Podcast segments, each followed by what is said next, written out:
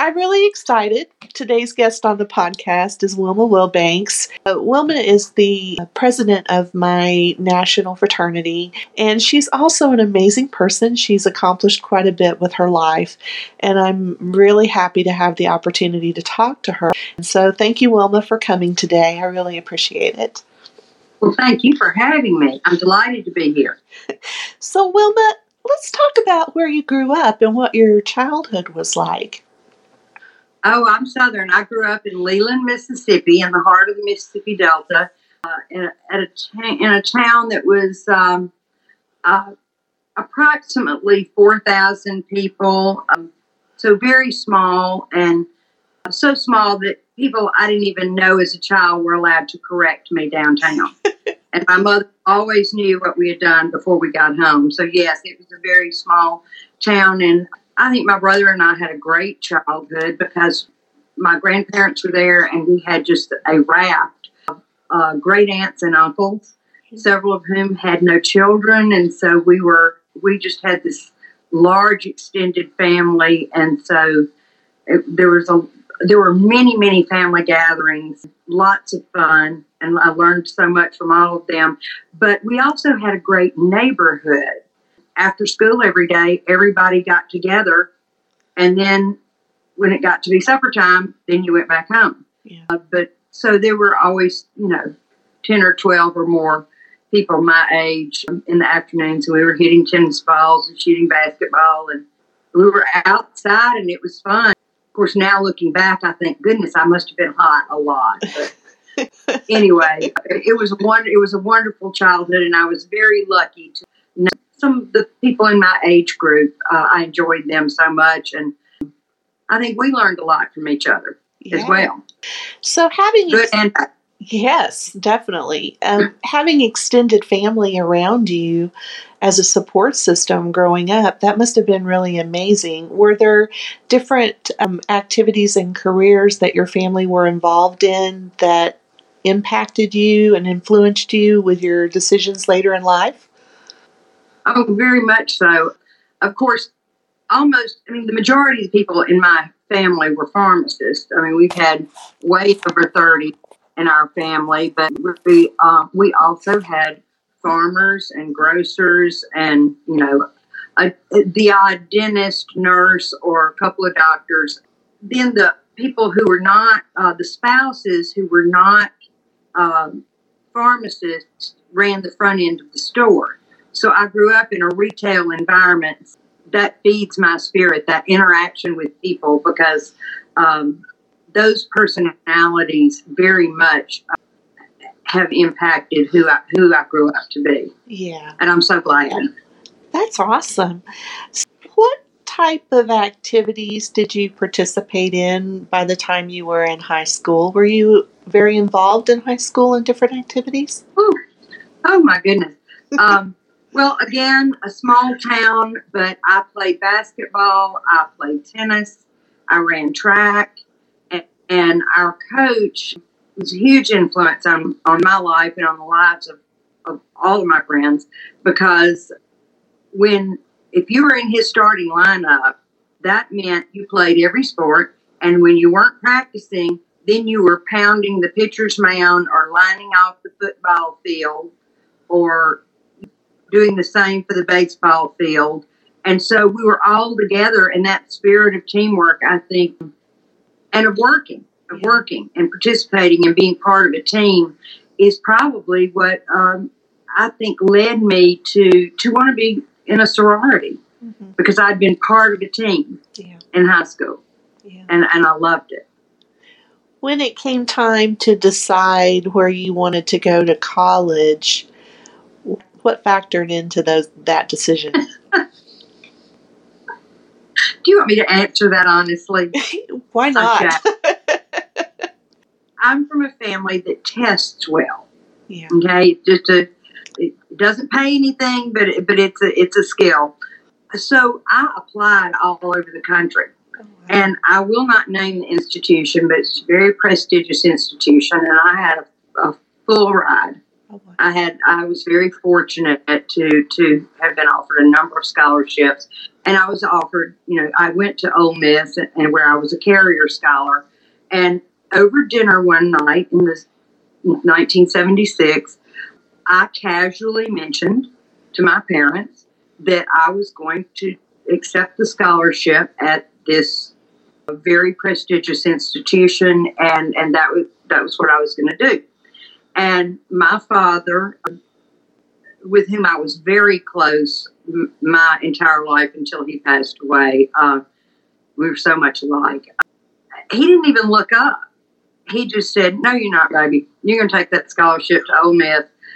And and the appropriate answer in my, um, you know, with my uh, family background was yes, sir.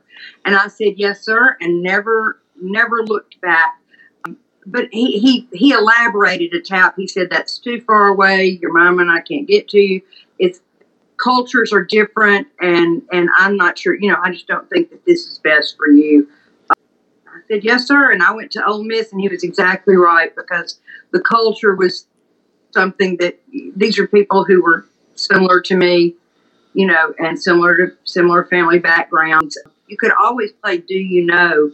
And within four questions, you you were either related or you everyone knew the same people, whether they were from Mississippi or not. If they had come from out of state, they came because of a relationship with a family, you know, member, and you could you could identify with people. Plus, with the pharmacy background and so many pharmacists in the family, I had I, I had a little bit of a an adopted family in the faculty in the pharmacy school because they'd all known my my parents and my grandparents and aunts and uncles, you know, for years.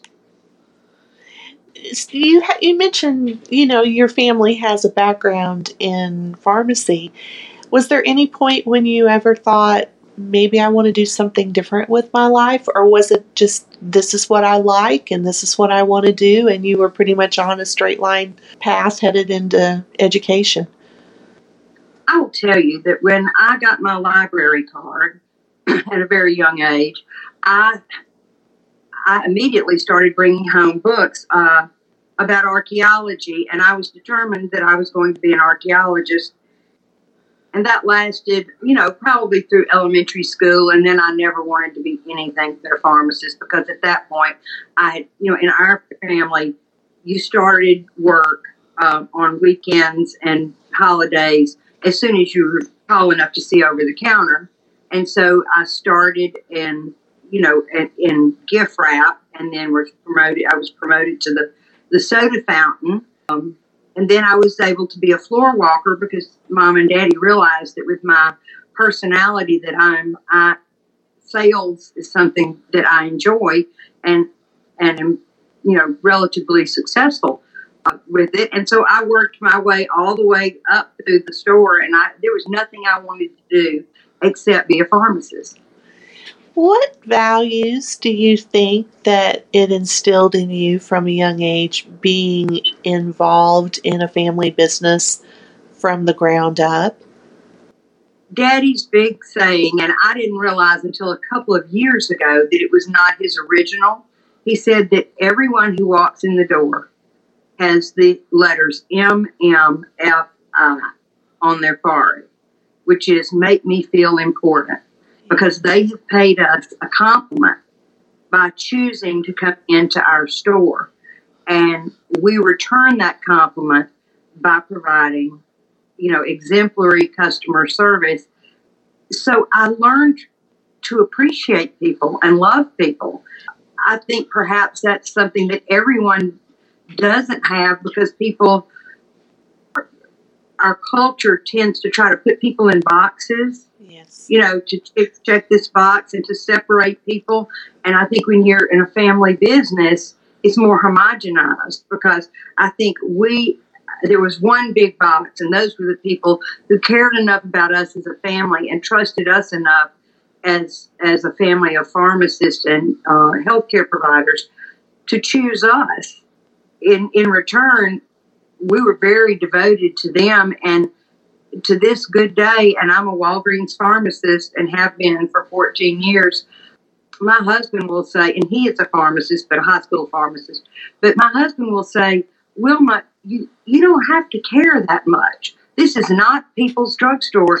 This is Walgreens. And I said, it is people's drug because wherever I am, it is the legacy of my parents and my grandparents and how I how I serve my patients is a direct reflection yeah on how I was trained. Oh, I think that's wonderful. What a wonderful family value to pass along to you. That is great. Let's move forward and talk about starting college. Some of the activities you were involved in in college, we mentioned that you joined a sorority. Was this a, a first time thing in your family to be in a sorority, or was there a history of sororities and fraternities in your family? My father had been in a fraternity, which I had no idea about un- until I was preparing uh, to go through what was known as Rush at the time. But I was the first female in the family. There'd been a couple of, uh, of men in the family who'd been in fraternities, but I was the first, the first one. And I've uh, gone after everyone since me to to be a Delta Gamma. So. you know, when you go through Rush, anyone who's who's been through that experience knows that you're being exposed to a lot of different uh, organizations very quickly. What was it about Delta Gamma that attracted you to want to join and be a, a DG sister? a couple of things. If you'll give me a minute, because there's so much. Let me let me pull it all together. Yeah. Um, number one, uh, there were women from. I didn't know anything about sororities, um, but there were women in my hometown. Um, some very close to my age. Some were in college at Mississippi State. Some were my mother's friends they were Delta Gammas, and they told me the story of Delta Gamma's founding in Mississippi and what a huge honor it would be to be a Delta Gamma member. And then they told me who all from my little tiny town through the years uh, were Delta Gammas. Wow. And so when I went up that summer for orientation, I met some Delta Gammas.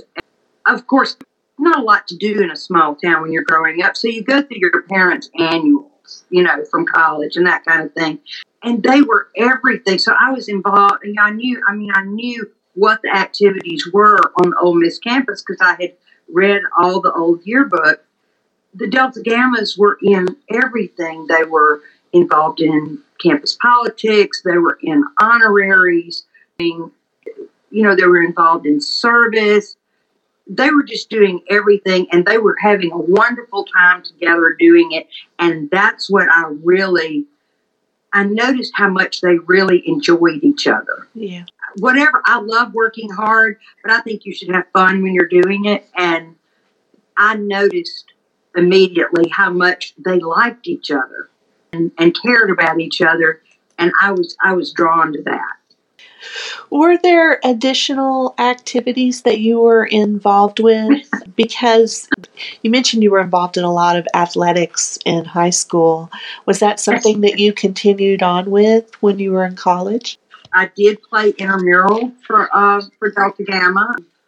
Played basketball, played tennis, won the Spades championship two years in a row because my my family were big uh, cards and dominoes players growing up, so I, I, was a little bit of a ringer in that. But I was very, very involved with campus politics. I was in the Senate, ultimately the president of the women's students. I was involved with Panhellenic.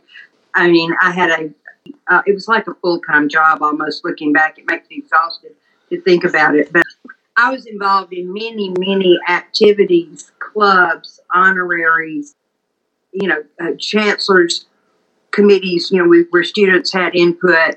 I was I was very fortunate to be able to be a part of a number of those things, um, and ended up in the Hall of Fame uh, for my year. Uh, I was one of the members of the Hall of Fame um, for the university. Yeah. I'm not going to say that you're an overachiever, but you sound like you're an overachiever, Wilma. you were involved in I like so to much. be busy. Yeah. I like to be busy. And, you know, we, as my husband and I still say, when people say, Y'all are so busy, how do you do it? And we say, Well, you know, we don't watch television. And oh, that's wonderful. I, I, I met a lot of people because the line to all of that is the more involved you are, the more people you meet, different people. Yeah. You know, you broaden your opinions and your exposure, and you just meet a lot of interesting people. yeah. And I you- love that. And you grow and you learn. What were some of the things that you learned not only about life, but about yourself in those formative years by being involved in all those different activities? Well, I would say that one of the things that I learned while I was in college uh, that I think was has been so helpful to me, and I'm so feel so blessed that I learned it, is that I was told, you know, on bid day they said we will make all your dreams come true, and I learned a couple of things from that. One is that my dreams were very small, and they taught me that dream big. Yeah. don't don't dream small dream big. And then the other thing that i learned that i think has really cemented who i am is that when you're in a group and a team that large they make your dreams come true but then you help make their dreams come true Mhm. and it's that kind of of broad and supportive teamwork in your family of choice, which is your sorority, that that really, I think, I think young women, particularly in that time, were taught to be competitive, whether it was a subliminal thing or unintentional thing, but you were com- you were more competitive during your high school years, and then in college, you come together with your group and you work together toward common goals and you help one another. And I can't tell you how many times it's happened that more than one of us wanted to do a certain thing, and we would just say very pragmatically, you know what? You've got a better shot at that than I do. Uh, Let's do it Yeah. and it's very even handed. And I just think it teaches you to be to be broadly supportive and unselfish in your you know in your aspirations because you begin to aspire for other people Yeah. and and say what are your dreams what can i do for you how can i help you Yeah. you know, and, and that was an important life lesson. Having been the only girl in my generation, in my close, you know, my nuclear family and my that Leland, Mississippi family, it was wonderful for me to be able to learn um, what other women were interested in, and then to find out how I could help them achieve what they wanted to achieve, and then in the process learn why they wanted to achieve what they wanted to achieve. And you know it's just a great learning experience in this day and age, there's so many young women who are college educated, educated and working out in the fields that have traditionally been male dominated. But back in the 70s, you were on the forefront of what was the the women's movement in the in the 60s in terms of being educated as a pharmacist, being kind of on the leading edge of not only being an educated woman, but being out there in the work environment. What was the job market like when you first got out of college, and how did that impact your career? my aunt my mother's sister was a pharmacist and her sister-in-law was also a pharmacist so the first women in my family to graduate from pharmacy school graduated in the 50s in the oh, early Wow. 50s i was following in in footsteps there was a path already Yeah. and the job market was was you know much more open as far as I'm concerned. I think it's much more open then than it is now because there were fewer pharmacists. Uh, there weren't as many pharmacy schools, and I could have done a number of things. And as a matter of fact, the only time I ever did something that my father told me not to do uh, was that he really wanted me to go to medical school. And I was I was going to we were everything was in motion. All I had to do was sit down and take the MCAT. And even if you look back at my college yearbooks, it says you know, and she you know she aspires to, to be a physician. But my grandmother died. The matriarch of our family died um, the summer after my fourth year in pharmacy school, so I had one more year. And so what I chose to do was to move back home and go to work in the family business and that was that was a choice that was i feel uh, looking back that that was what i was destined to do because i got to work with my parents for 18 years and then we sold the store when daddy wanted to retire because it was getting kind of dicey about uh, we were down to three family members and then we hired people to work for us. But um, i wouldn't take any for those years because not only for me having that time with family and with the wonderful people of Leland, Mississippi, to the honor of being their pharmacist, but when my son was born, I didn't worry about what did, what did we do? We had an office next door with a connecting door, and he had a full play area, yeah. and I got to take him to work with me, and so he was exposed to the same many of the same experiences in childhood that I had. Yeah. it was a winning combination.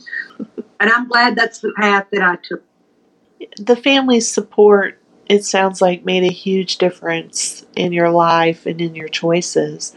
You mentioned, you know, about the mentorship that you were able to have from your family members.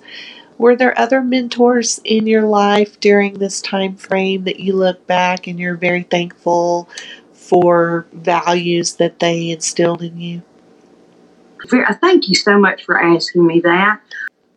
One of our advisors um, at the Delta Gamma House was a council member yeah. who was from Columbus, Mississippi, and she had a huge impact on my life having been raised with so many great aunts and uncles, I loved older people and enjoyed older people and, and still do. They're harder to find now because I, I, suddenly discovered that I have become one of the older people. I was, I always seemed to be the youngest wherever I was, the first one who, or the youngest one that, or the first female, whatever. And but anyway, this lady became my closest friend. And for, for 36 years, uh, I was in Columbus, Mississippi every four to six weeks. She spent Thanksgiving with my family and all the younger, the next generation that came along, all the cousins' children called her Aunt Eleanor, and they didn't know that she wasn't their aunt.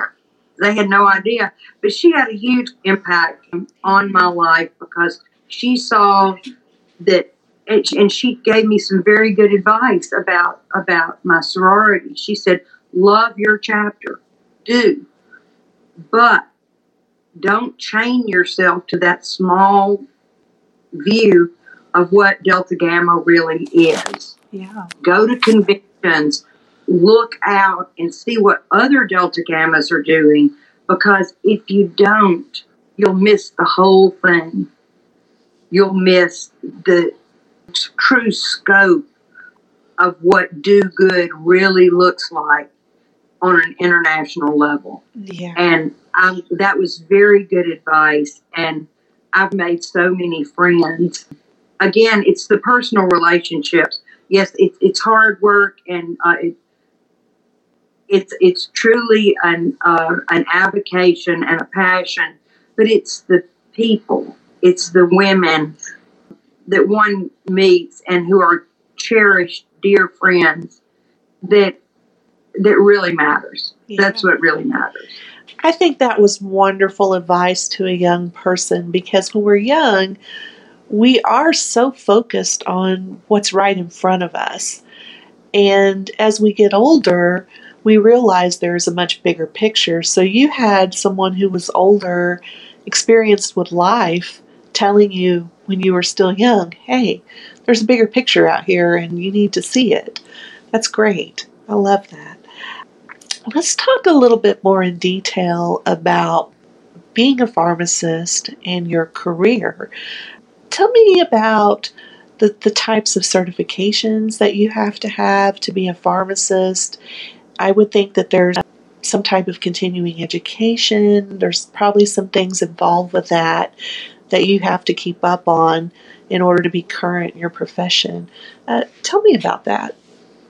Absolutely. I have to have 20 hours a year of continuing education because you can imagine that there are literally hundreds of new drugs every year.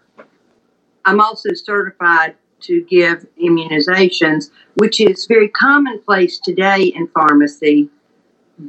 I was certified in uh, 1997. So I was in the first group of pharmacists in Mississippi. Um, there were just seven or eight of us who were who were trained to provide immunizations, and it's a huge part of my practice today. And because I'm chairman of the P&T committee, for which is Pharmacy and Therapeutics Committee for Medicaid, and have been for a number of years, keeping up, I get a lot more education um, every year than uh, than I document because mm-hmm. you have to step up on everything in order to make the therapeutic choices for the preferred drug list for the state of Mississippi. And I'm married to a hospital pharmacist, which is really fun because you know we we're constantly talking about new drugs and did you know this or have you read this study or you know that kind of thing. Or or Bob will come in from work and he'll say well he used to bring paper and now he just tells me the the website or where to look. But you know he'll say you know I read something today that's really going to be of interest to you and so also we think when you're in a family of healthcare professionals we keep one another uh, because you know my son is a doctor, and you know we again it hasn't been that long. We have lost a number of family members, um, you know, in the last ten years, but but we always our our Christmas dinner and Thanksgiving dinner and Fourth of July always had a table of healthcare professionals debating, you know, the direction of, of therapy and where we thought they needed to be going yeah. in treatment of certain uh, of certain conditions. And you know, darned if we weren't right a lot of a lot of the time. Yeah. So um, again, a team effort, a team effort, but you learn so much from other people mm-hmm. who are in the same field. Interesting that you mentioned some of the changes that have happened in your profession over the years. Where do you see the profession that you're in headed in the next five to 10 years? Do you see some changes on the horizon? Absolutely. And if daddy were still alive, what he would say is, baby, we've been doing that. You're just going to be paid for it. Because now there are paid consultations. And one of the things that I do a lot of is I make time in every day to do some of those paid consultations. But I grew up in in the perfect place to learn because I listened to my grandfather and my father and my aunt giving, you know, really giving people not only their educated opinions, but because we were in a small town, there was just such a high level of personal regard and care for one another yeah. and respect for the patient. And I think that's something that I'll tell you this if you will just indulge me. Yeah. I, my picture was in the paper. You asked me if I was involved in college, and I was a little bit of a Stepford student. And so, every in our little small town newspaper, my picture was in it every week. And so, I came home from college, went to work the first day, and I don't know what my expectations were, but I guess I thought that, you know, brand spanking new degree, that people were going to come in and they, and they would. They'd come in and hug my neck and tell me they were so proud of me and they were looking over my shoulder looking for my father. They're pharmacists. Yeah. And you have a choice there. And I think this is something that everybody can take advantage of in their professional careers. You can either be very resentful of that or you can do what I did, which was I'm going to watch everything he does. I'm going to learn how to do it. Yeah. And it wasn't long before people came in the door and started asking for me. Yeah. And uh, in my current work situation, my boss is someone who was my student in pharmacy school because I'm a preceptor. I teach clinical, you know, retail pharmacy for the Ole Miss. And then she came to work for me. And because I saw in her what was so familiar to me from the other pharmacists in my family, I saw that she had what it took to be empathetic and professional at the same time, Yeah. which is so important. Then, when my father died, I was very involved um, with his, with my mother and my brother in settling his estate, and that took several years. And I was also chairman of the board of trustees of the Delta Gamma Foundation at the time, so I was busy, and so I stepped down as the boss, and I said, "Hey, let's switch places," and we did, and I love working for her. I have to tell you. But we do the same thing, and I've watched in her. I've watched people, you know, who who would look over her shoulder looking for me, and now some of them come in and say, "Hey, Wilma," and well, prior to COVID, would give me a hug and and say, "Is Ann in?" Yeah. You know, I feel a great deal of joy. I feel that as a teacher and a coworker, that I was successful because I helped another woman establish her career and be successful. Yeah. I love the humbleness that you speak of that it takes. You know, people think um, being successful in our careers and our life sometimes means stepping on other people. And not necessarily. Sometimes being humble and helping others and lifting others up is the, the greatest form of success. And I love that you mentioned that that's a value that you carry in your life. Let's talk a little bit about one of your hobbies. I noticed that you're involved with antiques. Am I correct? Oh yeah. yeah. So tell me how you got into that and just tell me about it. It's it's fun seeing the different estate sales that you have going on.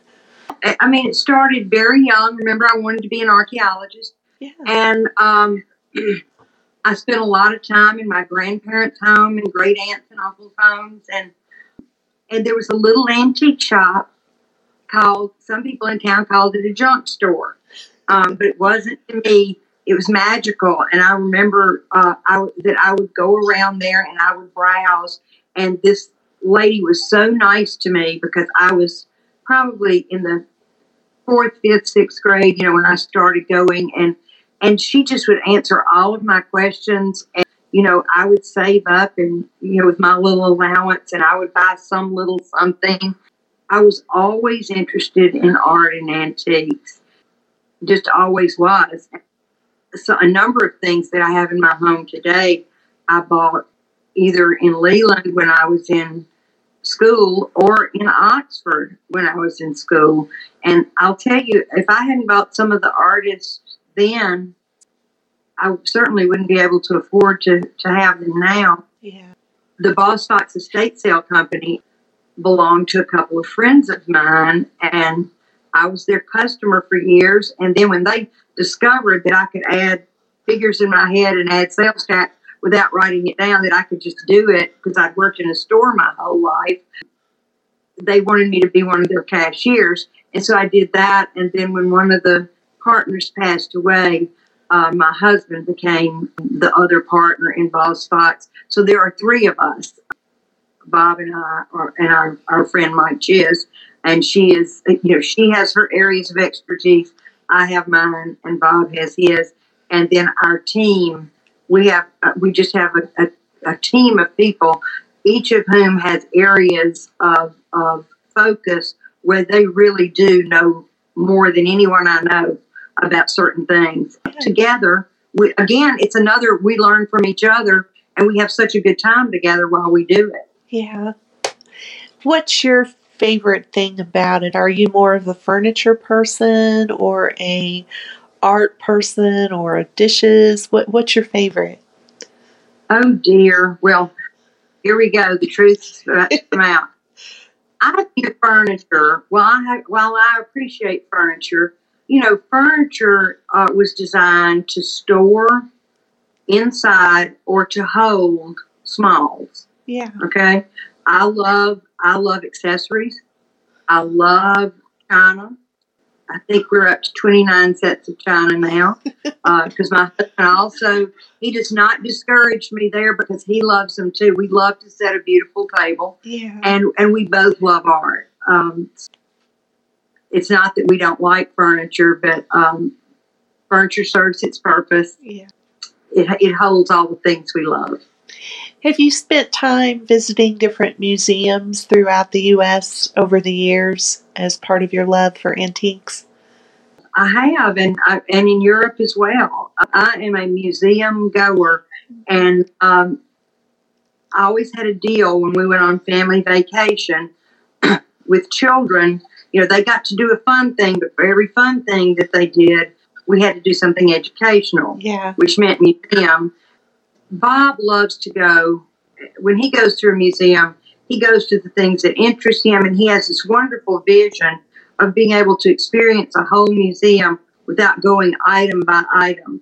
And I'm more left brained, which means that I stop at every exhibit and then they go get an ice cream cone or something and they wait outside. And then when I'm finished, I, I, I join them. You know, we all do things in a different way and we, we learn to laugh about it. And and it just adds to the fun, you know. Yeah. Were you able to visit the Louvre? Have you been there? Yes, I've been to the Louvre several times. What was your feeling? How did that touch you emotionally when you went there? Because my first visit was very impactful. I was just amazed to be at a place that different people in different eras of time had created such beautiful things and they had lasted. Like these things that are in this, this museum are ancient and they've come from different societal times, different civilizations. How did it impact you when you went the first time? Well, the first time I went to the Louvre, I was somewhere. Uh, it was the year I, I, I, turned twenty at some point when that summer um, during that trip. So I was either nineteen or twenty got our tickets and like walked around this corner and there was this magnificent staircase yeah. and winged victory yeah. the sight of winged victory took my breath away it's one of the most beautiful sights i've ever seen it was a transformative experience. Yeah. if, if that makes sense. It was a transformative experience. I absolutely loved it. I think one of the things that impacted me the most in my first visit to Paris in visiting the Louvre was knowing that that at one point in time was a castle. And that that was where Marie Antoinette and um, King Louis were held prior to their execution. And then mm-hmm. I went and visited the, the Plaza de la Concorde and saw that area where they had been executed. And just the, the richness of the history of that area uh, was it left a deep impression on me because I feel like other than in Washington D.C. and probably parts of New York City and maybe Charleston in the South because of the Revolutionary War. As a whole in the United States, we just don't have that, the historical places in the way that you do in Europe. What are your thoughts on that? How did that impact you? Oh, I think it's just amazing, you know, because here, if, if a building is 50 years old or 100 years old, we think of it as, a, as an historic building a 100 year old building in Europe is new. And in Italy, particularly, I've seen it the most, where you stop to get uh, a slice of pizza or you stop to admire, you know, in a, a florist shop and you look up and there are frescoes on the ceiling yes. and you realize that this these buildings have been repurposed again and again and again and the beauty is is there for everyone to enjoy. And I agree with you that that is just because we are still such a relatively young nation, we don't have that. Yeah. And here, I think we see that buildings that are torn down and not repurposed. And I think that's a shame. I think it's a shame. Do you feel that um, part of what you do with your antiquing is almost in a way being a preservationist? Well, it's very interesting that you could say that because we were helping a young couple. They were shopping, they were moving to town and they were shopping for a number of things. And Bob and I were helping them at an estate sale. And they were talking about how important it was to be green. And we said, Well, Bob said it. He said, Well, there's nothing greener than an estate sale Yeah. Because you're not just recycling, you're upcycling. Yeah. You know, and he would show, he's got such a creative mind, he would show them how you could use some things to create furniture. Yeah. And so this is something that's that you never see in the ads. You never see that perhaps some of the furniture and some of the accessories we have created from more utilitarian pedestrian backgrounds and they've become things of beauty and that's that again that's just part of the fun of it it is very much recycling Yeah. there can be nothing greener than reusing something that instead of buying something new to buy furniture that has had another life Yeah. and I do think that rubs off on you. You know, I do think it rubs off on that you are surrounded by things that are belong to other people. There's a real peace uh, in my heart because I feel surrounded by the spirits of, of the people, Yeah. uh, of people who loved these things before I did. So again, a spirit of community, and I, I guess I look for a spirit of community and um, and unity in everything I do. Is that one of the things that inspires you even to this day about being involved with Delta Gamma? Is a spirit of community or spirit the spirit of sisterhood? Oh, abs- absolutely, absolutely. Because, and of course, I was I was trained by someone who was my mentor and who taught me to look beyond the local and to and to see the global impact that Delta Gamma uh, was making. And and she told me when I was young, she said, "I I see in you the ability. You have the ability to be of service to Delta Gamma." and I'd like you I'd like you to do that because you have a lot to give and Delta Gamma has a lot to give you. Um, I have found that to be the underestimation of a lifetime because what what Delta Gamma has given me I can never repay, Yeah. but I certainly try. Yeah. I certainly try.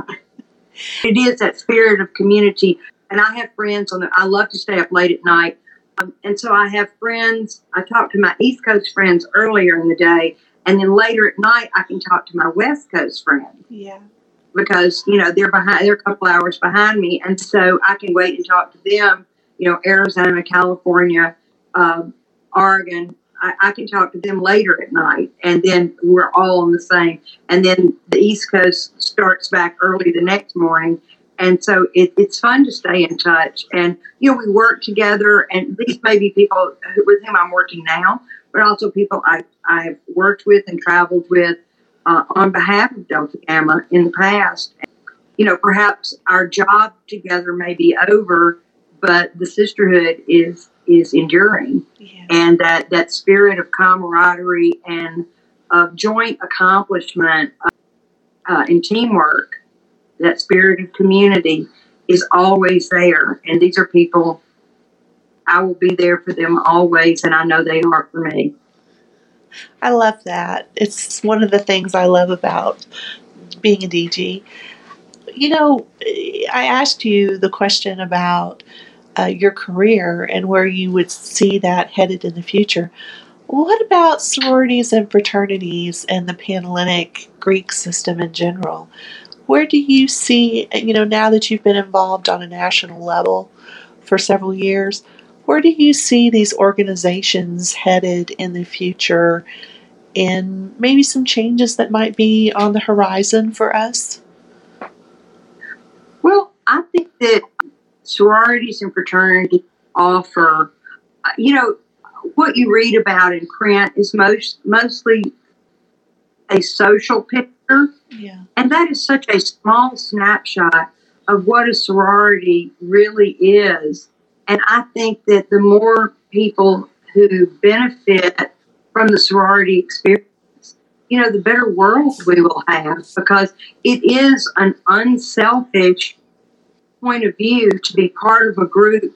And as I told you my story about uh, helping others uh, achieve their dreams, I think that we all um, we all benefit from that kind of mutual um, mutual ambition for one another. Because there are a number of things that I would have never I, I told you that they made me dream bigger. I would have never for example run for president of Delta Gamma except I had several sisters who said you know what? This is what and I said oh I, I don't see that in me. And they said well, you know I do. And then another one said I do another one said I do and so they believed in me in a different way they perceived me differently than I perceived myself, and I think we all grow from that. And I think as we as we evolve with Gen Z and the, if you look back in the his on the history of sororities, many were founded before women were able to go to universities. Yeah. Women weren't allowed to go to university. For some groups, 50, 60, 70 years before they could even vote, for women had the right to vote in the United States. So sororities provide a leadership training ground for women and safe spaces for female only safe spaces that aren't available anywhere else on a college campus. And I can't I can't imagine anything combined with all the other things I've mentioned, I can't imagine anything more valuable Yeah. for for a female student than sorority. It's interesting what you just mentioned because I'm not sure that most DGs have really thought about the fact that the time frame in which our fraternity was founded was the time frame when women were fighting for their right to vote and for their rights in society. Oh, it was it was way before that. Yeah. Women couldn't even own property. Uh, most states, 1873, women couldn't own property in most states, and in the states where they could, except for a couple, they could own the property, but they couldn't make decisions uh, as far as the commercial aspect, nor Yes. receive the money. A male family member had to do it on their behalf. So I believe that I can understand why our founders and founders of other groups came together um, to support one another. And from the very beginning, leadership and scholarship and service were important in all of these groups, Yes. And we need and, we are need more so today. We need that today. Exactly. We need that today, probably um, more than ever, and in many ways that we don't realize because we're breaking new barriers. You know, we're, we're breaking down walls of discrimination, we're breaking down walls of a social status quo that I think we've all lived with for, for so long that we've become used to it. It, it is the way it is, but it's not necessarily the right way for things to be. And so I love it that we're supporting each other and kind of breaking down these boundaries that have been there for a long time. Wilma, are there any last I thoughts? think parties have been breaking down boundaries for, for 150 years. Yeah. If there are any thoughts that you would like to share with the younger generation, you know, just a life lesson or two, maybe that you've learned along the way that you're like, hmm, I learned a good lesson there. I'd like to share that story. um, I will I will say that I have what I've learned from other women, from some very wise women through the years, and if you go back to the interview, you will hear it's a pattern in my life of the things that that were most helpful to me. And you mentioned that people, some people view success as people stepping on one another. yes. I view success as, as linking your fingers together and giving somebody a leg up. And helping helping them to become the best version of themselves because that what was is what was done for me. It was done for me in my family. It was done for me in my profession. And it was done for me in my and is done for me in my sorority. And so I, I have always viewed that what I was to do has been to imitate that behavior and to help the people coming behind me in leadership roles in various organizations, in pharmacy, in sorority, uh, that my job is to be as available for them as other people were for me to help them realize their potential. Yeah. Because we're all stronger for helping one another. Yes. Yes. It's not a race. I always tell people at, at board tables, we're marathoners, not sprinters. You know, this is about a big picture. It's yeah. a process, not an event. We got to look at the big, at the long view of everything, and that is definitely something that I learned both in in the pharmacy profession and having a mentor who's involved in sorority leadership. Yeah. Wilma, I really appreciate you taking the time to speak with me today. I've enjoyed talking to you and hearing about your life. And I hope that you have a wonderful rest of your day. And thank you so much for your service to Delta Gamma. It is an opportunity for me to pay back in a small way so much that has been given to me by being a Delta Gamma, by being a part of such an incredible sisterhood. And I feel the same way about about pharmacy. Every day when I go to work, I'm paying back the many the many benefits that I have I have that have been bestowed upon me by other pharmacists and by patients. Yeah. Who yeah. trusted me. Yeah. Thank you so much. Thank you. Have a wonderful rest of your day. I'm getting ready to go clean house, so Me too. Sunday afternoon. Absolutely, that's what we do. That is exactly what we do. Have a good one. Bye. you too. Thank you. Bye bye. For more information about this podcast and our guests, you can go to bealifewelllived.com. Remember, only you can be you. Have a well lived life.